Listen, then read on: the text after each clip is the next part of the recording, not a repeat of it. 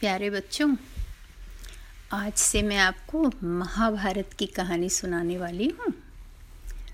तो शुरू करते हैं। सबसे पहली कहानी शुरू होती है हसीनापुर के राजा प्रतीप से। उस समय उस जगह का नाम हसीनापुर नहीं था, लेकिन वहाँ के राजा का नाम प्रतीप था। उनके तीन बच्चे थे जो बड़े वाले दोनों बेटे थे, उन्होंने कहा, हमें राजगद्दी नहीं चाहिए। सबसे बड़ा बेटा ऋषि मुनि की सेवा में लग गया। दूसरा वाला बेटा सिंधु के पार दूसरे देशों को जीतने निकल गया, क्योंकि पहले उसके पुरखों की वहाँ राज्य थी और बाद में वो दूसरे राजा जीत के ले गए थे। और छोटा वाला बेटा शांतनु राजा बना। शांतनु बहुत अच्छा राजा बना। और एक दिन शांतनु अपने मंत्रियों के साथ आखेट खेलने निकला था। आखेट मतलब शिकार करने। उस समय के राजाओं का शिकार का बहुत शौक था। वही उनके मन लगाने का साधन था। तो शिकार खेलने जब निकला तो जंगल में गंगा नदी के पास उसे एक बहुत सुंदर स्त्री दिखी, जो बहुत सुंदर से तैयार हुई थी और बहुत खूबसूरत लग रही थी। तो उन्होंने उस लड़की से पूछा कि आप कौन हैं? यहाँ जंगल में कैसे? तो उस लड़की ने बताया कि मेरा नाम गंगा स्वरूपा है। जैसे गंगा होती है, वैसे ही मैं भी उन्मुक्त हूँ। हमारे यहाँ सब ऐसे ही हैं और मैं यहाँ रहती हूँ। तो राजा ने उससे कहा, कृपया मेरे से शादी कर लें। पर वो नहीं मानी। उसने कहा, नहीं, मुझे किसी बंधन में नहीं बंधना है। मैं यहाँ रहना चाहती हूँ। पर राजा उनसे बहुत ज़िद करने लगे कि आप मेरे से शादी नहीं करेंगी तो मैं अपने जान दे दूँगा। तो आखिर वो राज़ी हो गई गंगा। लेकिन उसने कहा कि मेरी दो शर्त है। एक तो आप किसी भी चीज़ के लिए मुझे रोकोगे नहीं। मेरा जो मन होगा, मैं वही करूँगी। और दूसरा, अगर आपने मुझे कभी रोक दिया तो मैं वहाँ से चली जाऊँगी। मैं आपको छोड़ के चली जाऊँगी। तो राजा मान गए। और उन दोनों की अच्छे से शादी हो गई। दोनों अच्छे से रहने लगे। फिर राजा के मतलब रानी के, गंगा के बेटा हुआ।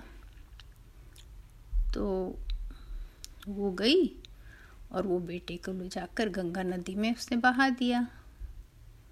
राजा को समझ में नहीं आया, ये कैसी माँ है? पर उसने बोला था कि मैं कुछ नहीं बोलूँगा तो वो कुछ बोल नहीं सके। फिर और एक साल बीतने के बाद उनके और एक लड़का हुआ, उससे भी उसने नदी में बहा दिया। ऐसे करके उसने तीसरे, चौथे, पाँचवें, छठे और सातवें पुत्र तक को नदी में बहा दी गई। राजा का बहुत मन उदास रहता था, वो परेशान रहते थे, कैसे इनको समझाएँ, क्या करें? उनको याद था कि अगर हम कुछ बोलेंगे तो गंगा चली जाएगी। लेकिन जब उनके आठवां पुत्र हुआ तो उसको रोक लिए वो गंगा को। बोले, नहीं, इसको जीने दो। मैं इसको अपना राजा बनाना चाहता हूँ। तो ये मेरे बाद राजा बनेगा। तो गंगा ने कहा, ठीक है, पर आपने मेरी वचन तोड़ दी है। आपने कहा था, आप मुझे रोकोगे नहीं, आपने रोक दिया। तो अभी तो मैं इसको ले जाऊँगी, क्योंकि ये बहुत छोटा है, पर जब ये अठारह साल का हो जाएगा तो मैं आपके पास वापस भेज दूँगी। इसका नाम गंगा दत्त रखना। और अब मैं यहाँ नहीं रह सकती हूँ क्योंकि आपने मेरी वचन तोड़ दिए तो गंगा चली गई और उस लड़के को उसने अच्छे से पाल पोष के बड़ा करके और जब वो अठारह साल का हुआ तो राजा के पास भेज दिया उसने।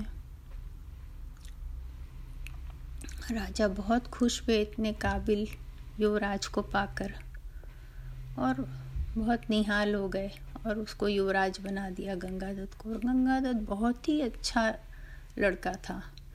प्रजा लोगों में, सब में इतनी उसके आने से सब में इतना उत्साह आ गया और उसकी बातों से, उसके व्यवहार से सब इतने खुश हो गए कि, इतने प्रभावित हो गए कि कोई भी वहाँ चोर नहीं रहा शहर, उनके राज्य में। और सब सुख से रहते थे। एक दिन महाराज फिर जब आखेट करने गए तो वहाँ उनकी फिर से एक सुंदर स्त्री से दर्शन हुए। वो वहाँ के मछुआरे राजा की लड़की थी, सत्यवती। तो राजा की इच्छा हुई कि मैं उससे शादी कर लूँ। तो राजा ने कहा, आप मेरे से शादी करेंगी? तो सत्यवती ने कहा कि, अगर मेरे पिता अनुमति देंगे तो मैं शादी कर लूँगी। तो राजा उसके पिता से पूछने गए कि आपकी पुत्री से मेरी शादी करेंगे आप? तो मछुआरे के जो राजा थे, उन्होंने कहा, राजा, आप आज शादी करोगे और कल उसे छोड़ दोगे तो मैं क्या करूँगा? राजा ने कहा, नहीं, मैं वचन देता हूँ, मैं उसे बहुत अच्छी तरह रखूँगा और आपको भी बहुत सारा धन दूँगा। तो उसने कहा, नहीं राजा, फिर आप जो है युवराज तो गंगा दत्त को बनाओगे तो फिर लड़ाई वाली बात होगी। इसके बच्चे छोटे रहेंगे और उनसे लड़ाई होती रहेगी। मैं नहीं ये शादी करा सकता हूँ अनलेस कि अगर अगर आप ये बोलें कि भाई गंगा दत्त को आप युवराज नहीं बनाएँगे, राजा नहीं बनाएँगे, बल्कि सत्यवती से जो आपके बेटा होगा, उसी को राजा बनाएँगे। तो राजा ने कहा, ये तो सरासर अन्याय है, मैं ऐसा नहीं कर सकता हूँ। तो फिर राजा उदास होकर घर चले गए। राजा को मन हो रहा था कि उनकी फिर से शादी हो जाए, लेकिन ये शर्त उन्हें पसंद नहीं था। पर राजकुमार को ये बात मालूम पड़ गई गंगा दत्त को। तो राजकुमार मछुआ के राजा के यहाँ पहुँचा और उसने कहा कि मैं कभी भी यहाँ का सिंहासन में नहीं बैठूँगा और जो सत्यवती रानी जी से बेटा होगा महाराज की, वही राज्य करेगा। मैं आपको वचन देता हूँ। लेकिन मछुआ के, मछली, मछुआओं के राजा जो थे, वो काफ़ी लालची इंसान थे। उन्होंने कहा, नहीं नहीं, आप तो मान लीजिए नहीं लड़ेंगे।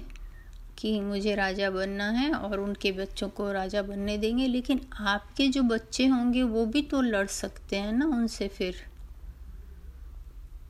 मुझे ऐसे लड़ाई, झगड़ा की जगह में शादी नहीं करना मेरी बेटी की।